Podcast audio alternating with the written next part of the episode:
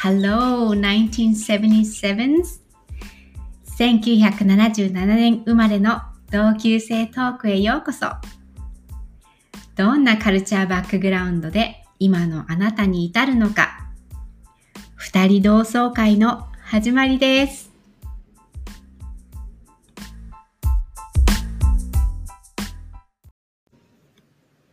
最初の同級生はオーストラリア・バイロンベイにお住まいのマキさんをお招きしました。2021年の3月に私はポッドキャストを撮り始めて、で、当時はプロのアナウンサーやナレーターの方の番組を聞いていたんですね。で、そこに衝撃的に耳に心地よく入ってきたのが、ブラザーさん、シスタームーンっていうマキさんのポッドキャストでした。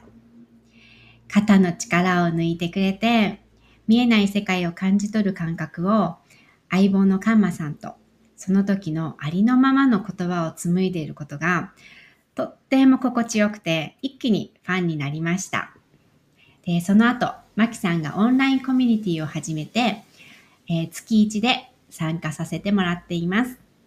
まさかね、最初にインスパイアを受けた方とこうしてお話ができるなんて想像もしていませんでしたけど、同級生トークがしたいなって思っていた時に、真っ先に77年一緒だって思ったのが、マキさんでした。オーストラリアでの生活と、そこに行き着くまでに、点々と散りばめられたマキさんのカルチャー。ほんの一部ですが、同級生が歩んできた道のりを知ることができたことが喜びでした。マキさんの活動の詳細は、ポッドキャストの概要欄に載せておきますので、ぜひチェックしてみてください。それではお楽しみください。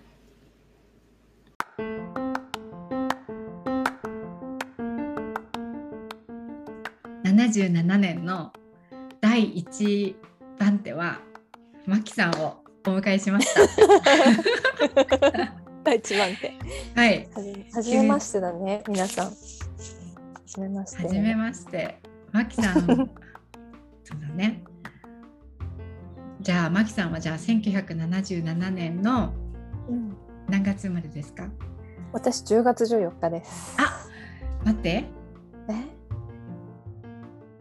えっ、ー、と、さそり座ですか？天秤座ですか？天秤座。あやだだから私強烈にマキさんにずっと執着してたのかな。何何？天秤座？私も天秤座なんですよ。天秤座なんだ。そう。何月ですか？誕生日。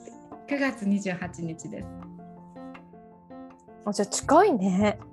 うん。あすごい。しかも私の前のボーイフレンドの誕生日だ。嫌なやつだった？大好きな人だった。大好きな人だった。うん。10月14日あすごいありがとうございますということでこれが本当にもう何ヶ月にも前からマキさんにオファーをしていった77年代の同級生トークがしたいんですっていうことだったんですね。うんうん、はい。そうだね。やっとすいません、私のね予定がずれてずれてなかなか録音できずすいませんでした。今がタイミングだったっていうことなんですね、ねきっと。うん 嬉しい。天秤座同士っていうのも嬉しい。天秤座と天秤座ってすごい合うと私は勝手に思ってる。いつもバランス力ですからね。バランス取りまくり？お互い。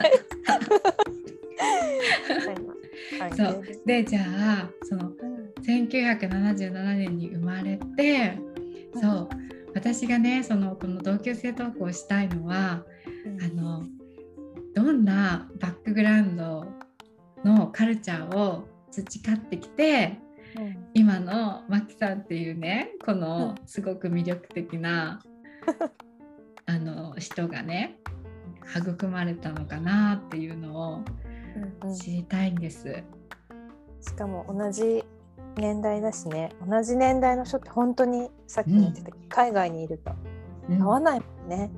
合わないんですよね。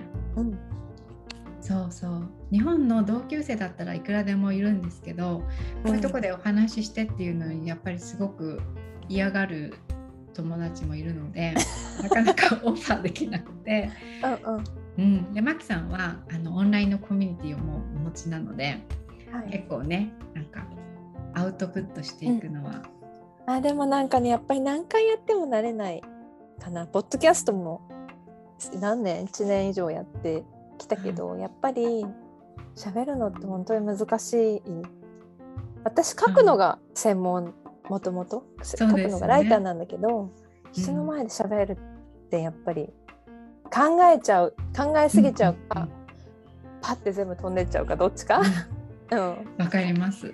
ね、うん、考えるのにすごい時間がかかるから、うんうん、こう即興のこういうライブってしかも録音してるとかってなるとすごいいろんなことを考えるんですよね、そのの頭の中で。これ適切な言葉だろうかとか。ね。でボキャブラリーがないとやっぱりすごい薄っぺらい会話になっちゃうっていう、ね、いやそんなことない。うん、まあでも楽しいあのコンセプト内容だったのでぜひ参加させてもらいたいと思ってやってきました。あ嬉しいです。しかもハワイとオーストラリアね。ね。うん。私もそうだ絶対私のバックグラウンドにはやっぱりハワイがあったしずっと。あ海ですね。海ですね。うん。うんうんうん。あそっかじゃあやっぱカルチャーとなったらそこも関わってきますよね。うん、ハワイはもう切っても切れない場所だと。うんうんうん。えー、じゃあマキさんどこでまず生まれてるんですか？私はね川崎川崎神奈川県の川崎生まれなんです。うんうんうんうん。両親がサーフィンさされてたんですか？全然誰もしてないっていう。うん、うん、で横浜で育ってもう本当になんかずっと神奈川です。うんうんうん浜っ子ですね。幸子さんは？私茨城です。茨城。茨城なんだ。茨城よくサーフィンしに行ってました。うん、うん、そうですよね。大洗とか。うん、そう川崎で生まれて育って本当に工業地帯川崎って。へえ。そこで育ってなんか自然とは一切関係のないような育ち方だったけど、うん、でも横浜に住んでた時はね本当に田んぼのあるような田舎で育って、うん、うん、なのでまあ都会っ子って言ったら都会っ子ですね。へえ。ー、うん、じゃあ結構その音楽とかの映画とか音楽とかアートに触れるのは早かった、うん、早かった。私ね音楽と映画ってすごい考えてみたけど衝撃を受けるっていうか人生を変えられたような音楽って本当に一つしかなくて、うん、それまでは本当に一般のなんていうの？J−POP あそうなんですか、うん、聞いてたしうちお姉ちゃんがね私3人いるのね。ですっごい私だけ年が離れてて。で、うん、一番上とは一回り違う。えー、で私が育ってる時にはもう彼女たちはビルボードのヒットチャートとかずっと聞いてて、うんうんうん、なんかそういうのはそういうのでずっと聞いて育った。レコードとかもやっぱり洋楽だったし、うん、だからでも自分がちょっとティーンになって聞いたのとかって普通の j p o p で育ったなって思う。うんあ逆にそっかもうそれが BGM だったから自分からはいかなかったんですね。行かなかったなんかもう毎回あの、うん、何言ってるか分かんないあの音楽ずっと聴くの嫌だわみたいな。へえー、うん、そうなんだ。だからなんかあのボーイ・ジョージカルチャークラブとか、うんうん、マドンナああいう曲でずっと育ったちっちゃい時は。ちょっとじゃあませた音楽を聴いてたんだね。でしょうね。でしょうね。うん。そうそう。で、私ね、あのー、お姉ちゃんかな、うん、お姉ちゃんかな。3番目のお姉、すぐ上のお姉ちゃんとは8個ぐらい違うんだけど、そのお姉ちゃんが、えっとね、うち家の中にレゲエを持ってきた。えー、ボブ・マーリーの CD を持ってきて。彼女聞いてて多分その時付き合った返してこれ聞いてるんじゃないかな。ほ、んで聞いてたのを聞いてもうなんかキューってハートをつかまれてへあのレゲエのリズムと声とあの雰囲気に多分私の血の流れ脈拍数っていうかバイブレーションとすごいあったんだと思う波動がね。うん、でそのまんまその時はね14歳ぐらいだったんだけどもうそのまま一気にレゲエの世界に。もうダイブ14からレゲエだったんだ。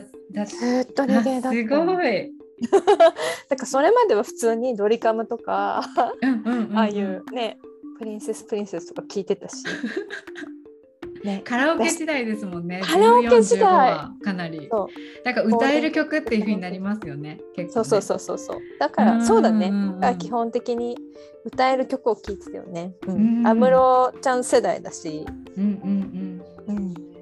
うん、そう。あーそっか。からはもうそのまま人生ごと引きずられてそっちに行っちゃって、うん、えレゲエからその音楽のレゲエにわーってなって入ったのはボブ・マリーだったんですか？そう最初はボブ・マリーだった。う、うん。うん。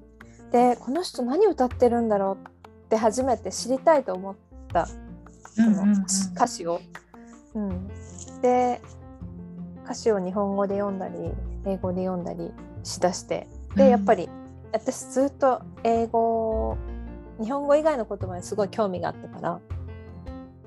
うんなんかそこからすごいもどんどん英語にも入っていったし、うん、で今度歌からその彼らのラスタファリアンの精神世界にすごい入っていって、すごい。14歳で？うん、やばいでしょ。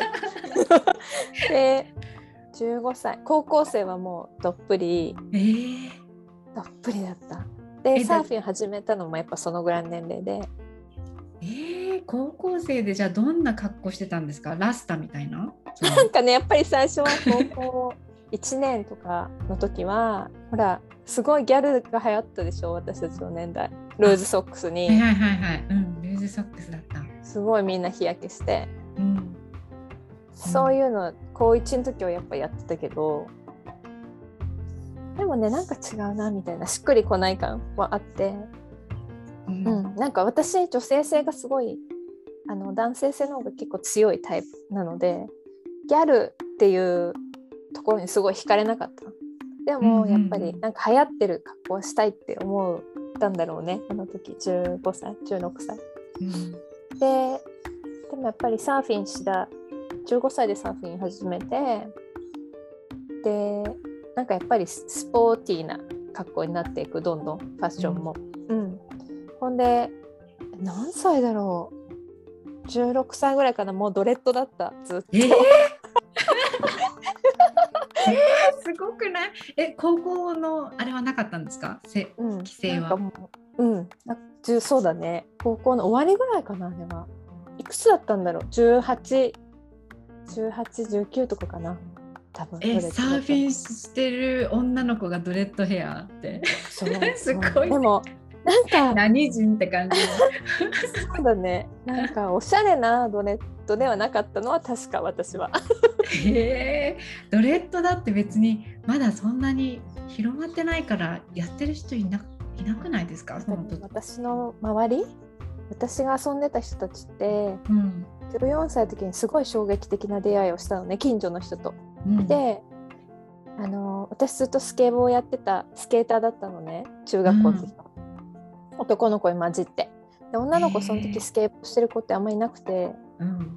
で私ほらお4人姉妹の一番下に生まれてやっぱりお父さん一番最後もう最後は男欲しいと思って期待して産んだら、あまた女っていううん。あの位置だったからもうこいつ男にしちゃえみたいな感じで、うんうんうん。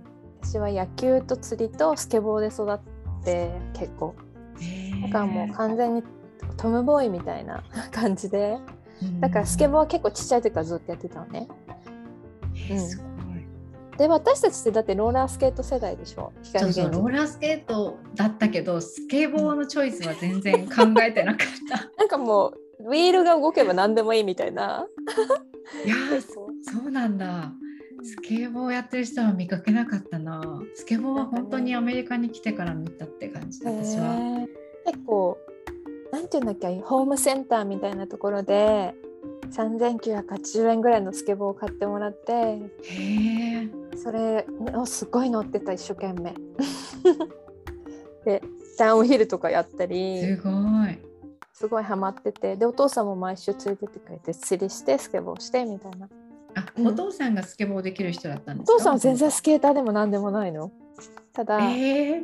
斜面が滑らかで坂があるとことか連れてってくれたりして私がやりたいことすごいいつもサポートしてくれるお父さんだった。へえ。え、もうスケボーはもうそのままどどっかから拾ってきたんですか？そのだからそのスケボーっていうポイントあは。アイデア？うん。誰か。うんでも結構スケーターいたかもしれない川崎って。あ、周りにそうなんだ。うん男の子高校生とかかなやっぱり中学校の後半高校生って結構川崎何もないからコンクリートしか、うんうんうんうん。なんかスケートっていう遊びが、うん、あったと思じゃあ結構仲間では女の子もいたんですか？う女の子いなかった誰も ちょっとね数人いたけどうん。みんなで公園に集まってはい。だってその時代って多分スケボーって言ったら、あアビレル・ラビーンのスケラボーイみたいなあの曲が多分 まその時代じゃないですか？その時代かもしれない。うんねあの子がだからちょっとパンキーなね今までの女女歌姫みたいなところかうんら、うん、そうだね。ディーバーをぶち壊したよね。うん、パンク。パンクなうん感じだった。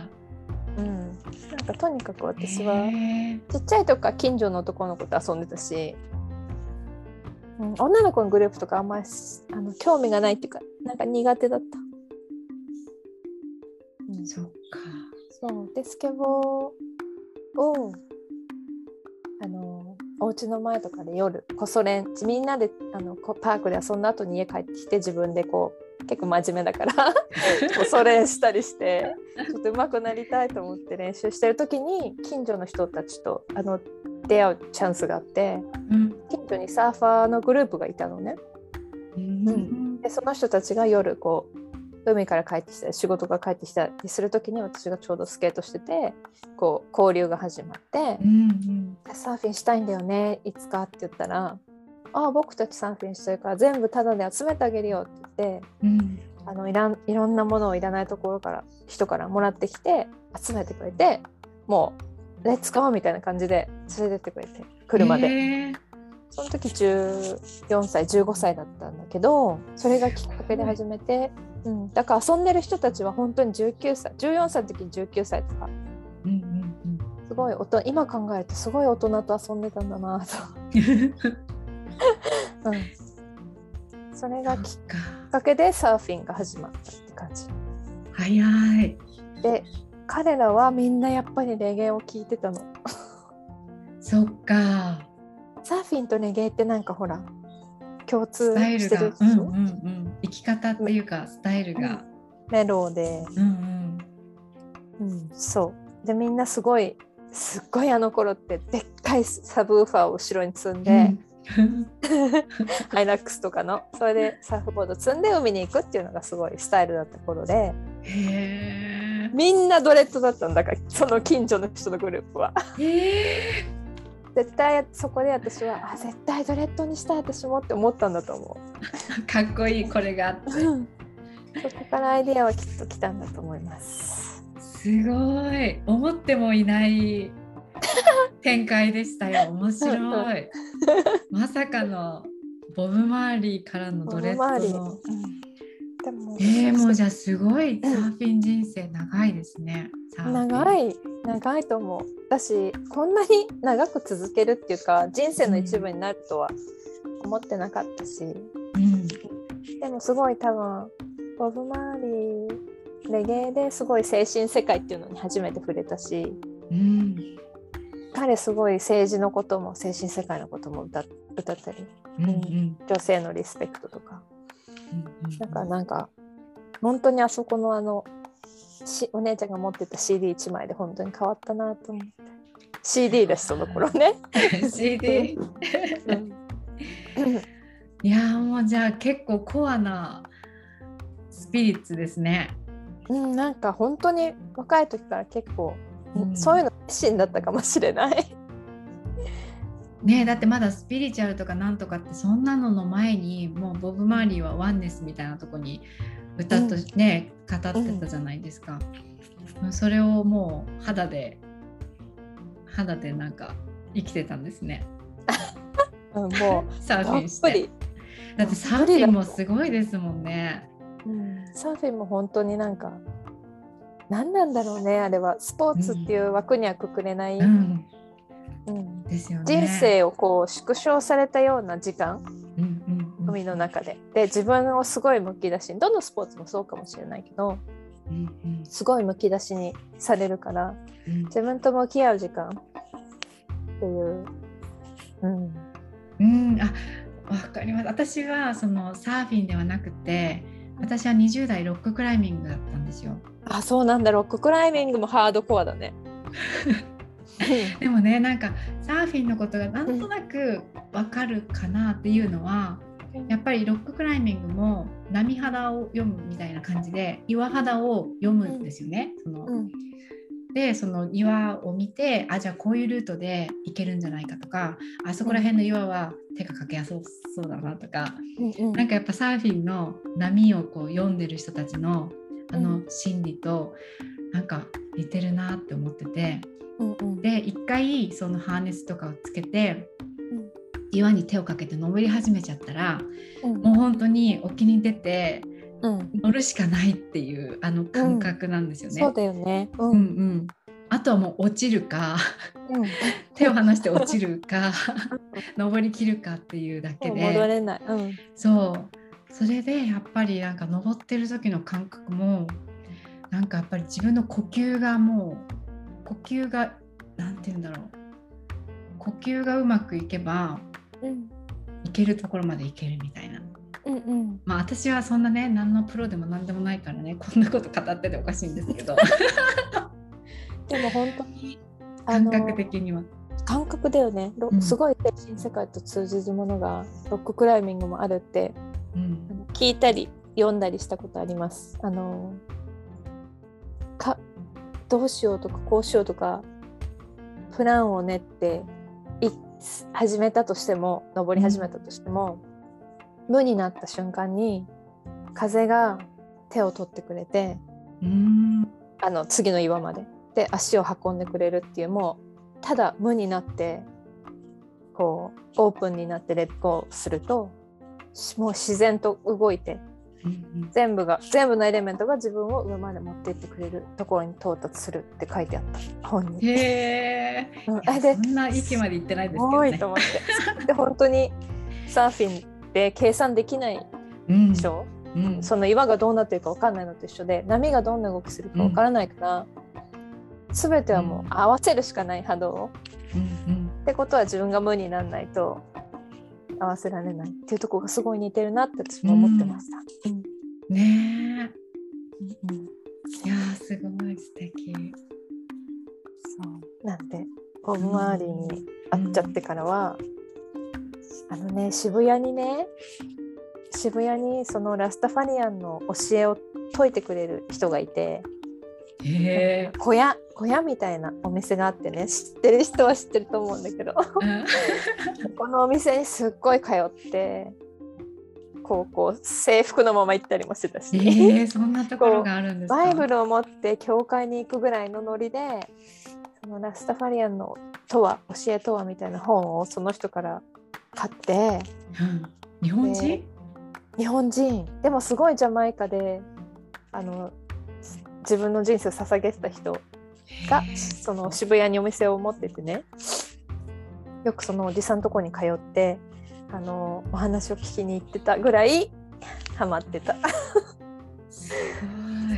だから髪の毛とか刃物で切らないっていうところから、うん。みんなこう伸ばしっぱなしになっていくわけで、そうなんだ。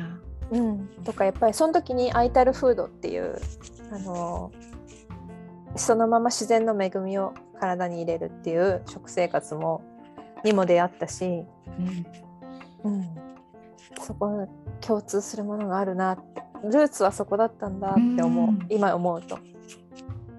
へえ。えそれでなんかだからってそのレゲエの聖地に行ってみたとかっていうのはなかあったないのないないかも、うん。ジャマイカは行きたいなって思うけどうんなんかジャマイカとかインドとかって私インドも行ったことないんだけど呼ばれた時に自分が行ける場所だとずっと思ってるから、うん呼ばれるまで待ってます。うんまだ行ってない。うん行きたい行こうっていう感じで行く行く場所じゃないと勝手に思ってる私。そっかハワイもそうだったんだけどうん、ハワイも呼ばれたから行った。それはサーフィンが連れてってくれたんですか、うん、サーフィン、うんオアフに行ったのはもちろんサーフィンで行ったんだけどうん。ハワイ島に行った時は本当に島がよ呼んで私を呼んでくれてずっと何年も呼んでくれててうん。来な来なさいみたいな感じで。でなんだろうって思いながら無視しててでもある時が来て、うん、行ってみたらすごいすごい島だった。カウアイ島も。えー、それなんでしかもカワイ島なんですか？超マイナーな。どういうふうに呼ばれてたんですか？なんかすごいカワイ島にとにかく来なさいみたいなメッセージ。それはその自分のメッセージとして？それともなんか、うんそういう手に取ったらそういうカワイ島の本がとかそのなんかカワイ島が見見つけるみたいな。何にもないな。カワイ島のこと何にも知らなかった。でも四国、え。日本の四国とカウアイにはーうん。すっごい行ったことないけど興味があってうん呼ばれてて。でも何にも読んだことないし見たこともない。けどうん。呼ばれてる感はビンビンにあって。へえ。行ってみてカワイ島からは何をあれなんですか？メッセージカワイ島はねすごい、い私をギュッて掴んで離さな離さなかった。でへ私ー。多分このままここに住むんだなって思ったけど妊娠してる時に初めて行ってあの長男を。うん。でもうこのままここで産もうと思ってで全部セットアップしてくれる人がいてビザも。うん。でえっとナチュラルバースのすごい有名なあのミッドワイフの方がいてうんカウアイに。でその人に出会ってその人がずっと私のあのお腹の調子とかずっと見ててくれて「飲みなさいここで」って言ってくれてその人も。であとなんかすごい流れでここで産むようになってるんだなと思って何も逆らわずじゃあここで産もうかなってそう私のパートナーとね相談しながらそこに住んでたんだけどでもここで産んだらアメリカ人になっちゃうんだうちの子はと思って。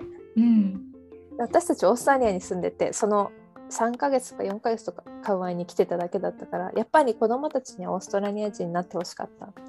うん。うん、だからここハワイにいてすごく気持ちいいけど結局はアメリカのパーパートなわけで、うん。アメリカ人にななってほしいかなってほしくないかって息子に考えたら私はオーストラリアの土地で育ってほしいなっていうのがやっぱ強かったのでうん。すごいありがたい包まれてる感すごかったけどカワイに。でここにいなさいってギュッて抱きしめられてる気持ちはあったけどうん。また戻ってきますって言って手をほどいてオーストラリアに帰ったね。出産のために、うん。うんでもすごいまだ私の心のパートはカワイに置いてあるんだなっていう気持ちをいつもしてて。へなんか家族で一度戻ろうねっていう話はしてへえそっか。あでも話が飛んじゃったけどカワイとじゃあ長男ってことは旦那さんはオーストラリア人であオーストラリアで出会ってるんですか？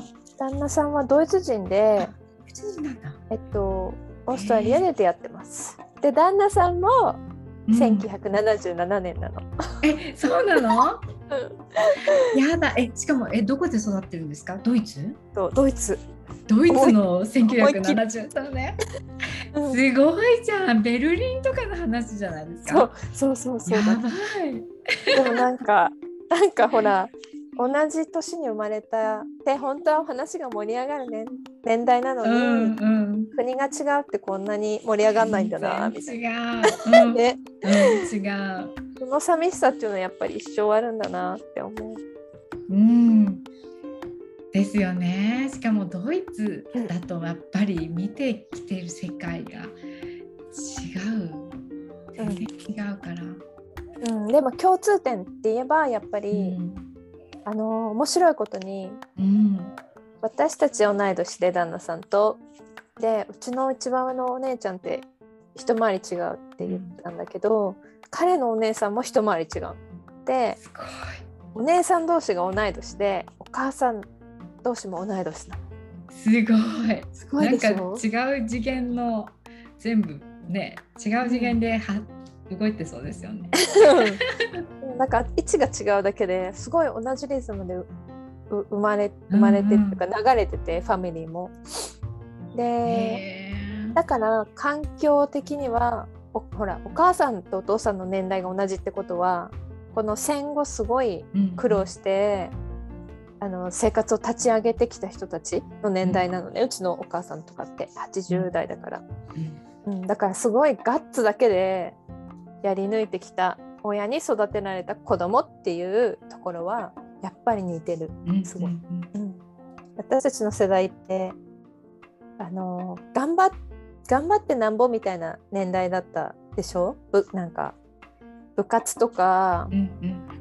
体罰とかも、うん、うん根性。体罰とかも普通にあったしうん。今だったらありえないぐらい殴られた人たち学校で先生にケツバットとかああいう昭和の時代に育ってるのはすごい共通点があるからやっぱり、うん。ガッツは話しててガッツはあるなって思うけど、へえそっか。国が違ってもやっぱその時代の背景は、似てるものがある、うん、特にドイツと日本ってやっぱりすごくに共通点も多いし、うん。うん。うん、ちょっとダイレクションは違うけどもともとの人間性っていうのはすごい似てると思う。うんそうですよね、うん、性質が似てそ質似てる似てる、う、うん、そう。そうなんです。へえ。えでもじゃあそのアンチアメリカみたいな感じがしてますけど。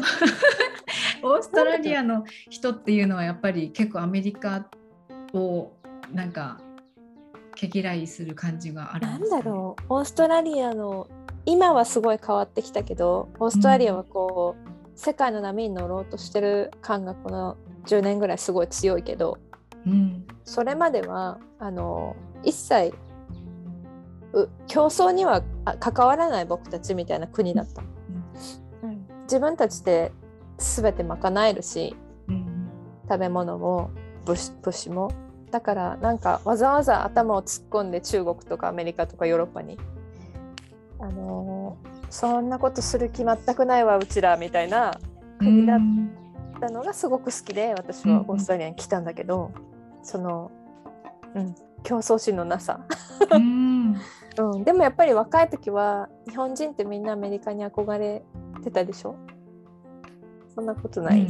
アメリカが情報としては一番早く入ってきたからかな。私はオーストラリアっていう矛先に全く何の情報もなかった、うんうん、うん、なんかアメリカのド私ラマとかアメリカの音楽ねアメリカが全てだったでしょ、あの、なんかソニープラとか行ってアメリカっぽいもの買ったりとか、うん。うん。うん。だからだって私ちっちゃい時あアメ海外っていうか日本外国ってアメリカしかないと思っててすごいちっちゃい時。アメリ日本出たら全部アメリカみたいな。手を持ってたから、うん、だからアメリカがすごいずっとアンチだったわけではなくうん。なんか私私もオーストラリアの情報全然なかったし本当にカリフォルニアに行きたかったの最初は。サーフィン留学に。うんでやっぱ留学はサーフィンなんだね。そうそうそうそう。言語語学ではなくて。語学ではなかった。私すごい英語喋りたいくせにあのあんまり語学の方面から学ぶっていうアプローチはなくうん。生活して覚えればいいみたいな。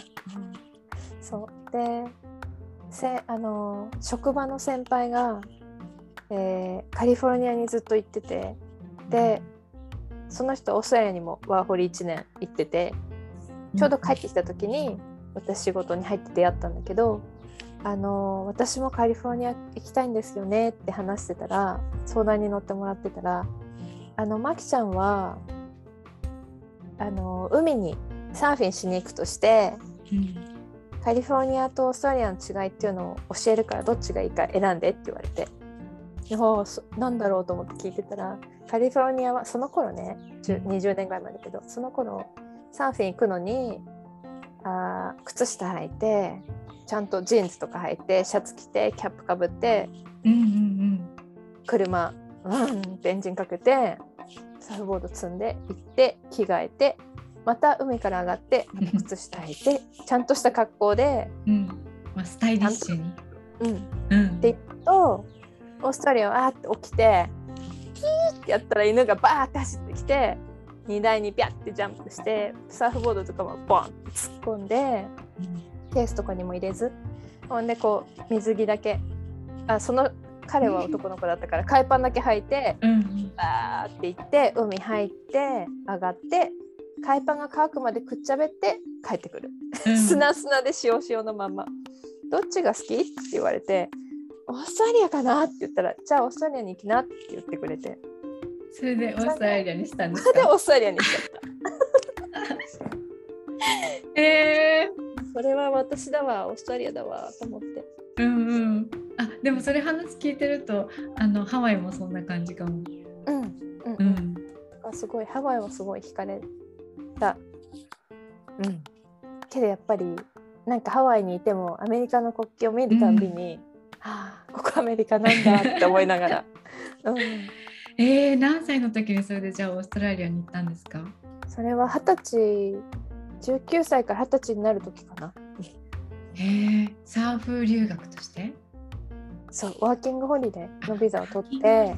そっかそっか、オーストラリアはそれができるもんね。そう。んうんうだからサーフィンしてる人たちの中でそれがすごい広まってうん。うんワーキングホリデー行くとあの1年間いられるんだよみたいな、うん仕事もできるしでわーってみんなそれが一気に広まってでもねなかなか行ける人っていないからうんうん私は結構もう「あじゃあ行く!」って言ってすぐビザ取ってすぐ行って何も考えずえー、それからずっと今までオーストラリアですか？もしかして。えっとね一回その時は1年しかいられないビザだったのそっか。うん。うん、今は3年とか4年とかいる人いるけどワーホリでうん。で1年だけいて帰ってきてで今度はその間にハワイ行ったり、えー違う国行ったりしてて26歳かな6歳の時にまたオーストラリアに戻ってきた学生でえー、そこからそこから定住？26歳。そこからずっといます、うん、私と同じタイミングだ。26歳26歳。あすごい。天秤座に77年。26同じ。あ 同じ動きしてる26歳です。ニュージャージー、ニューヨーク。へえそれまでは何をしてたの？26歳まではロッククライミングジムで働いたりとか。あそうなんだじゃあ結構真剣にロッククライミングしてたんだ真剣？とは誰も思ってないと思いますけどね私があまりにもへへなチョコすぎて。楽しんでたっていう感じですけど、そうでも好きなことをあの好きなことを仕事にしてしまうなんか体験型だったんですよね。じうんうん。うん、そのだからワーホリでマキさんがうん。あの、ね、サーフ留学するのと一緒でなんか語学を学びにわざわざ留学するとかではなくてうんもうその現地でうん。実体験で体験したして学びたいっていうタイプ。体当たり。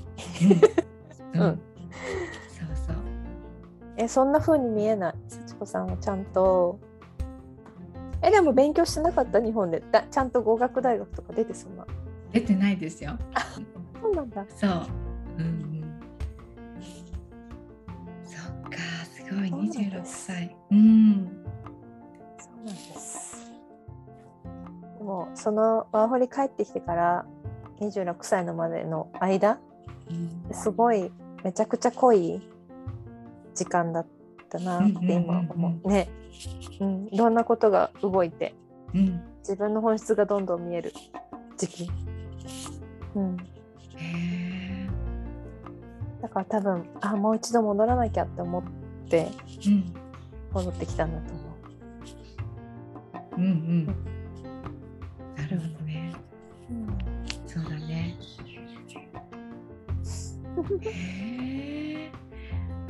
じゃあそのなんかサーフィンが基本的にあっての、うん、なんか仕事とか生活とかなのかな、す、べ、てがそうあのサーフィンベース本当に、うん、物心ついた時そのサーフィン始めた高校生の時からその軸は一切変わってないな。と、うん、最初のバイトとかもやっぱりサーフショップだったし、うん、でサーフボードリペアしたりいろんなことして。でちょっと大人になって就職も一切せず。あの旅行行きたいし海行きたい時海行きたいしそんな仕事中心には生きられそんな約束できませんみたいな。月金の約束できませんみたいな。なんで仕事はもう結構でもそうやって言っても仕事はいつもしてて私ね。仕事すごい好きで、うん、あの面白い仕事に出会ってその仕事の話もしていい？なんかね、あのえー、っと新車を例えば日産とかトヨタから工場から出てきた新車を船に積んで、その船が外国に持っていくんだけどその積む仕事をしてたのね車を運転して。今お茶飲もうとして飲むのやめたでしょ。ちょっと想像して仕事？えー、新車を積み込む仕事？そうあの岸壁から岸壁に船が着くんだけど大きい外国船がコンテナ船みたいなのが。でその中に車を運転してつこうドライブしながら10層とか12層とかあるんだけど、うんうん、どんどん積んでいくのその中。に。で私すごい車が好きでうん、で車も乗れるし給料もすごい良くて、うん、しかも日払いなのね。ってことは、うん、コミットしなくていい何も。行きたい時だけ行けばいいって。うん、で一番素晴らしかったのはうねりが入ってきて波があると船が岸壁のにつけられないの。あの、危なくて。だから沖に停滞するでしょ、うん、あとは仕事がないの。波の状態をそれで知るっていう。うん、なんて転職なんだと思って。だから本当だ。うねりが入ってくると仕事がなくなるからサーフィンに行ってて、うん、でそこの職 そう最高。でそこの職場の人はみんな、えー、プロになりたいとか、うん、もうとにかくサーフィンだけして生きていきたい人。かあとスノーボードのツアー回ってる人とかあとミュージシャンとか、うんうん、施設労働してる人とか、あの人生にコミットメントを持ちたくない人が集まってて、すっごい楽しかった。わすごい。自由人の集まり。みんなのみんなの夢を聞いたり、うん、あの今までのプロセスとか聞くとやっぱりすごい。10代から50代とかまでいて、うん、あの会社持ってた時をなくしてとかいろんなプロセスがあった人たちもいて訳ありな人たちもいてすっごい楽しい職場でした。そこをずっと働いてた。あの免許取ってからオー。ストラリアに行くまで常にそこで働いてた。へえそこでじゃあ、うん、すぐに行けるように？え、うん、でもでもでもライターさんは書く書くのは、ね、書くのは？もう全然こっちにこっちに来てからです。そうなんだ。うん。へえ。もともと私そんな何もバックグラウンドないしライライティングする。だけど、えっとねこっちに来てからうちの旦那さんはイベントマネジメントとかする人なんだけど彼もすごいサーフィンバカで彼も。うん、あのちっちゃい時からもサーフィンを求めてオーストラリアにたどり着いた人ですか？ああす。ごいコアなサーフィン夫婦ですね。彼は、えっと、ウィンドサーフィンをちっちゃい時からやってて結構。9歳とか8歳とかからやってて。でやっぱり横に動く。自然の自然の力を使って横に動くことが好きだったんだと思う私たちって。前普通にまあ人間って前に歩くでしょ？前とか後ろ、でも横に動くのが好きな人たちうんうんって、さやっぱりそうですよね。さ、うんあのなんだっけあれスノスケボーもそうですね。スケボーもスノーボードもそうだし、う。うんん、あのちょっとみんなと違う方向に行きたがる人 でしかもそれが自然のエレメントにプッシュされて動くんだったら余計なおさがいいみたいな。うん自分の力使ってなくてね。うんうんそうそうそう。で、えっと、彼も大学いろんあ彼はもともとそうスペインスペインとかフランスで夏サーフィンのコーチをして冬はアルプスにこもってスノーボードのコーチをしてた人でもともとだからもう常に横に動いてる。横動きの人ですね。そうすごい。で大学在学中にどっか波がいいところのそばに大学に移りたいなって思って検索したらバイロンベイのそばに大学があるんだけどそこを見つけて転校してきた。うん、でそれでそれからずっと彼はこっちにいるんだけどうん。うんそうで彼がサーフィンのイベントバイロンベイサーフェスティバルっていう大きいイベントを立ち上げた人なんだけどえー、すごい。その時に、えー日本の、まあーメディアの担当を私がやってて、それでライティングめブログ書いたりいろんな人にコンタクトしたりうんうんこうラップアップを、えーメディアに送ったりとかしてたらあのこのままストーリー書きませんか？雑誌にって誘ってくれて。うんうんそこからライティングが始まったので 10, 10年11年ぐらい前かな、うん始めたの。全然こっちに来てからのお仕事ですそれは。そっかそれがだからもともと書くのが好きだったとかそういうねところとつながってるわけではなかったんですね。うん、こっちに来てこっ必要ちに来てがあって。でもすごい書いてるうちに私表現する表現方法の一つとして書くのって好きなんだなって、うんうんうん書いてて思っ思った。えでも日記とかそういう書く自分のために書くことってしてました？全然してない。そういうの続かないタイプなんで。日記？多分3日ぐらい書いたらあれどこ行っちゃったの？日記みたいなタイプ。手帳とかいまだにこの手帳を持っているけどうん。本当に1年間の半分ぐらいどっか行っちゃってる。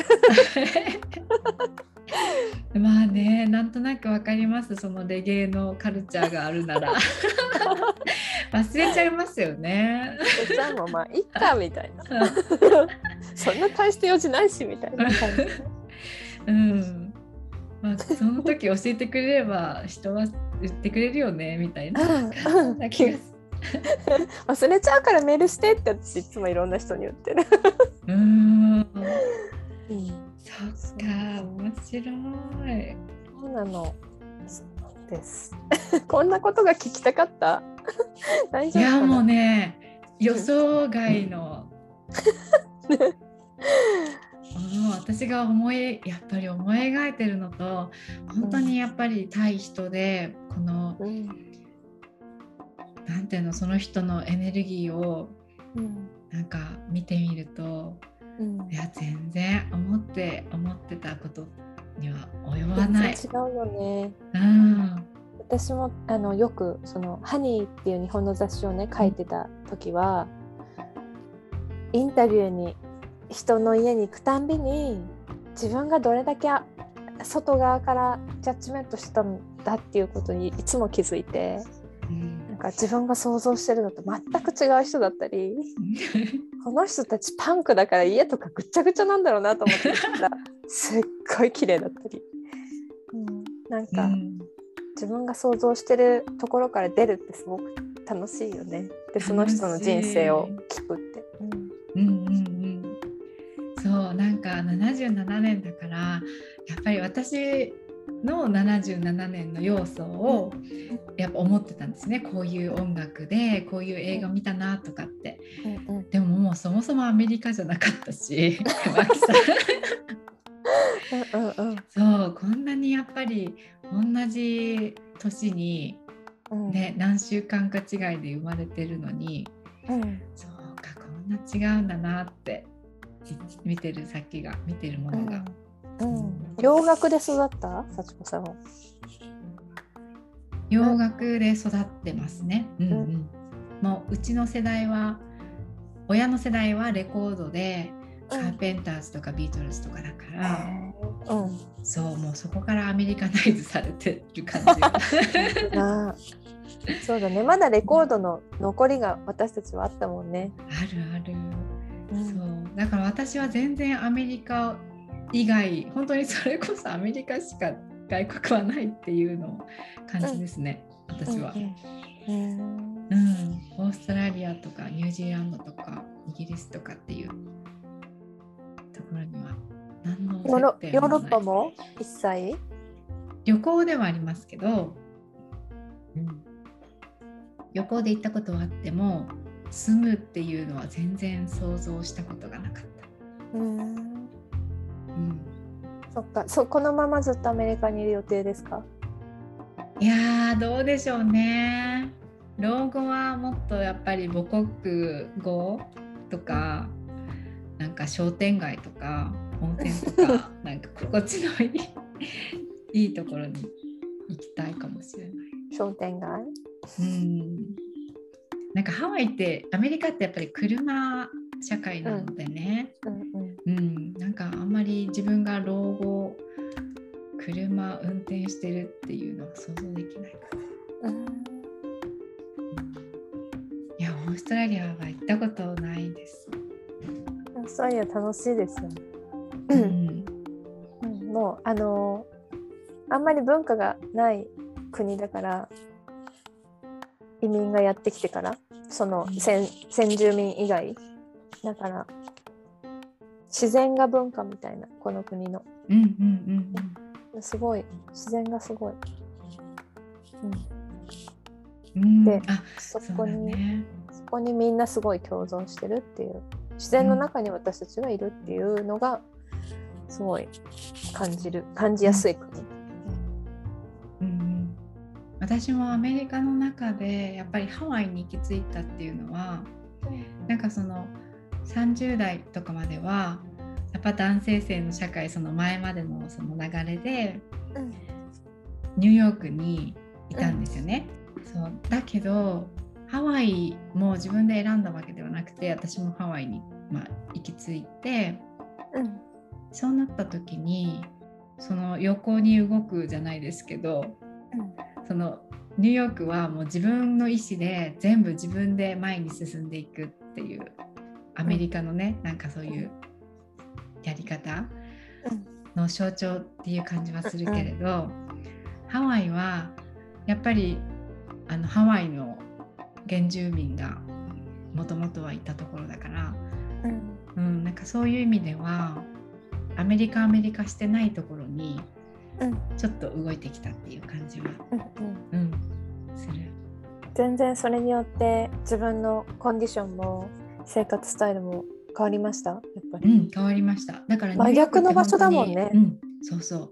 自分の意思で街の中でいるって感じだけど、ハワイは本当にそのオーストラリアの感覚と一緒で自然の中にいさせてもらってる自然と一緒に生活ができるっていううん感覚がある。うん、でもアメリカ行ってみたいなって最近よく思いますよ。うんカリフォルニア行きたいなっていつも思う。えー、ハワイはどうですか？ハワイ最近来てますか？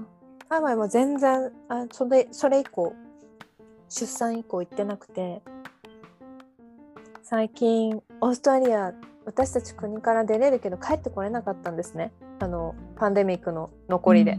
うん。でまだ閉鎖されてるあのーなんていうんだっけ？注射？バクシネーション打ってない限り戻ってこれなかったんだけど、えー5月からかな？市民権を持ってる人と永住権を持ってる人は戻ってこれるよううんになった。なんでってことはどっかに行けるって言ってじゃあどこに行こうかってなった時にやっぱり一番最初にハワイが出てきてハワイかバリかヨーロッパ。うん。ヨーロッパ行っちゃうとお家に帰んなきゃいけないから、うん。私も日本に帰んなきゃいけない用事もあるんだけど、うんうん。なんか用事をしに行く旅じゃなくてホリデーに行こうって言って。だからハワイは今かあのサーフトリップですよね。サーフトリップかも。でもサーフィン全く関係ないとこも行きたいけど。へえ。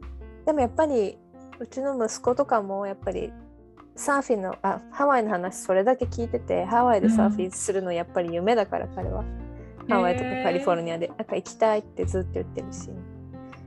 ハワイ連れてってあげたいなって思ったりしてます最近。だからへかもしれない。し、うん、いいですね。7 8 9月とか、ヨーロッパ。オーストラリアと季節逆だからノースとかね、うん。波のいい12月とか冬のこっちのシーズンって夏じゃないですか、うん逆です。夏です。うん真逆、うんうん。うん。でそう。だからハワイも行きたいなって最近思ってる感じで。うん。うんでもあ昨日とか。そっか今冬ですよね。そう冬もう冬です。すごい寒い。10度寒いって言っても10度ぐらいになったらもうみんなーって言ってるぐらい寒い。へえ日本で思議10度なんんて全然寒くなかったけどみんなダウン着たりしてますよ。いやー南半球ってやっぱすごい不思議なんか違う気がするその地球の感覚も。全然違うと思う、うん。うん。全てが反対。はエネルギーも全部反対回りだし、うん。うん。でももう長くいすぎて分かんないっていうのもあるかもしれないけど、へえうん。うん。いやーすごいなー。面白いねやっぱり。ハワイはだから行きたいなまた。うん、うん。と思ってますね私もカウアイ島は全然まだ行ったことないので。ぜひ行ってほしい。カウアイ島ピンポイントってすごいですよ本当。もうだって来なさいって言われてるから はいって言って行くしえかなかっカウアイ島ってどの女神なんですか？カウアイ島のどなたが呼んでくれたんですか？わからない。誰が呼んでたのかわからないけど、うん。うん、すごかったなあのトレイル？カラーラウトレイルだっけな？名前忘れちゃったけどすごい有名なトレイルがあって何日もみんな1週間とかキャンプしながらバックパックだけで行く道があるんだけど結構そこがすごい神聖な感じがしして私は妊婦だったのでうん。ちょっと何日も何日もトレッキングしながらブッシュキャンプはできなかったけど2日目ぐらいにキャンプしたところのもう竹竹の真ん中中で寝たんだけどすごいエネルギーだった。なんかもう寝れない。寝れない一晩中。かわいすごいなと思って。うん。やっぱ観光化してないですもんねそれほど、うん。なんかしなくていいんじゃないかな、うんうん。他の馬が忙しいしね。うん。なんかああいうちょっとレイドバックなところが好きなのかなと思って。で四国も本当にすごいメロウで楽しかったし、同じ時期に呼ばれてて同じトリップで行ったんだけどうん。四国とカウアイに、そしたらやっぱり四国に行くとカウアイに通ってる人がいてカウアイに行くと四国に通ってる人がいて、すごい共通のお友達にいっぱいあってうん。このサーフボードは四国のシェイパー削ってるんだよとか言われたりカウアイで。えここにあるのは四国から来てんだみたいな。でなんかつながりがあるんだ。うん、いろんな人をこっちとこっちで紹介してもらってその人の家に泊まったりとか、うん。うんあつながってるんだなやっうんぱり。うんうん、うん。そうですね。うん、77年ね。うん。私本当に友達で77年の人ってオーストラリアでいなくて1人2人もう本当数人しかいないかな77年って。私もハワイにピンポイントの77年はいないです。いないんだ。うん、上と下にはいますけど。うん。うん。うん、私仲良かったお友達のカップルがカップルとも77年でうん、子供たちも同い年でよく遊んでたお友達がいたんだけど。なんかね年年代が同じ同じ年っていうだけで盛り上がる感ありますよね。うん、なんか同級生と分かっただけで、あ、クラスにいたんだって思う。と、勝手に急になんか親近感湧いて、ね愛うちゃん、ん、そうなんかあの時代をねなんか視点は違う違えどあの昭和とか、ああいうああいうのをそなんか通ってきてると思うとうんうん。うんなんかよく頑張ってきたなーって思っちゃう。なんかすごいすごい激動って言ったら激動？この本当にね20年30年ってすごい勢いで変わってきたしね。うん。うん。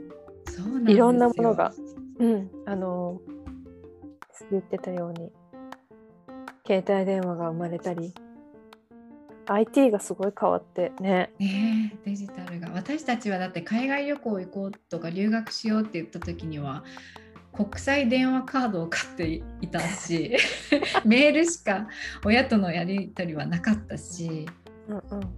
こんなね Zoom とか LINE とかで、ないない。うん、なかった。交換手を通さないと電話が通らない時代だしだったし。その交換手と喋ることがドキドキしちゃってもう 電話かけられないみたいなね。信じられないこのスピードがねすごい早い。だから私が旅行した一人でその二十歳の時に1年間車の中で寝ながら旅したんだけど、うん。あの時に携帯電話とかなくてちょうど E メールが出始めた頃。うん。で私そんなの何も持ってなかったし本当に紙の地図をこっちかなあっちかなって上にしたり下にしなしながら迷子になって旅してきてよかったなって本当うんに思う。うんうんもう自分の感覚フル活動ですよね。フル活動もいいところ Google でマップもないからもう本当何にいろんなものの情報を取り入れて覚えておかないと道も、道もねたどり着けないっていう。す。つけない本当にあの紙一枚でうん、よくよくねどうしたなっていう話をこの間してたらうちの旦那さんも本当に同い年出した二十歳の時に彼もメキシコメキシコに行って電話帳を電話ボックスから盗んで その電話帳の地図だけで旅したことあるって言ってて一緒じゃんみたいな。わあそういうのって同じ年齢で地球の反対側で同じことしてたんだとすかごい。ねえ。なんかやっぱりだからこうペーパーとか紙とかなんかその質感とかあの感覚にやっぱ安心しますよね。うんするする。すごいアナログ世代ですよね。うん。すぐ私も画面とかでストーリーとか渡されてもあの書書面っていうかあのうん。プリントしないと読む気がしないぐらいアナログやっぱり。プリントアウトしたがっちゃう。うんうん。うん。ああ楽しかった。大丈夫でした？こんなお話で。えーもう全然そんな大丈夫なんて確認しなくてもいいですよ。もう77年っていうだけで。なんかこれね77年どんどん続いていくんですか？このシリーズは。わかんないんですよ本当に77年の同級生と話したいって思った時に、もうマキさんは77年だっていうのを最初からもう最初に知って、やりたいって思ったのをもうとりあえず今やれたことで、この最初の、うん、なんだかわかんないけどやってみたいっていうのはやれたから、あとはもう次の77年さんに会ってうん。もしかしたらねなんか1年に1回なのかもしれないけどど 同窓会みたいにうんうんもうどういう風になるのかわかんないんですけどとにかく私は今満足しています。よかった。よかった。いうん、ありがとうございます。なんか。マキさんのまた知らないいろんなバックカルチャーがうん知る知ることができてすごい嬉しかったです。よかった。こんなお話ですが、ありがとうございました。いやいやいやなんか多分もっとね掘れば掘ればもう本当に面白い人生だと思うんですけどありがとうございます。またじゃあ機会があればお話ししましょう。じゃあまたあのコミュニティでお願いします。ねうん、楽しみにしています。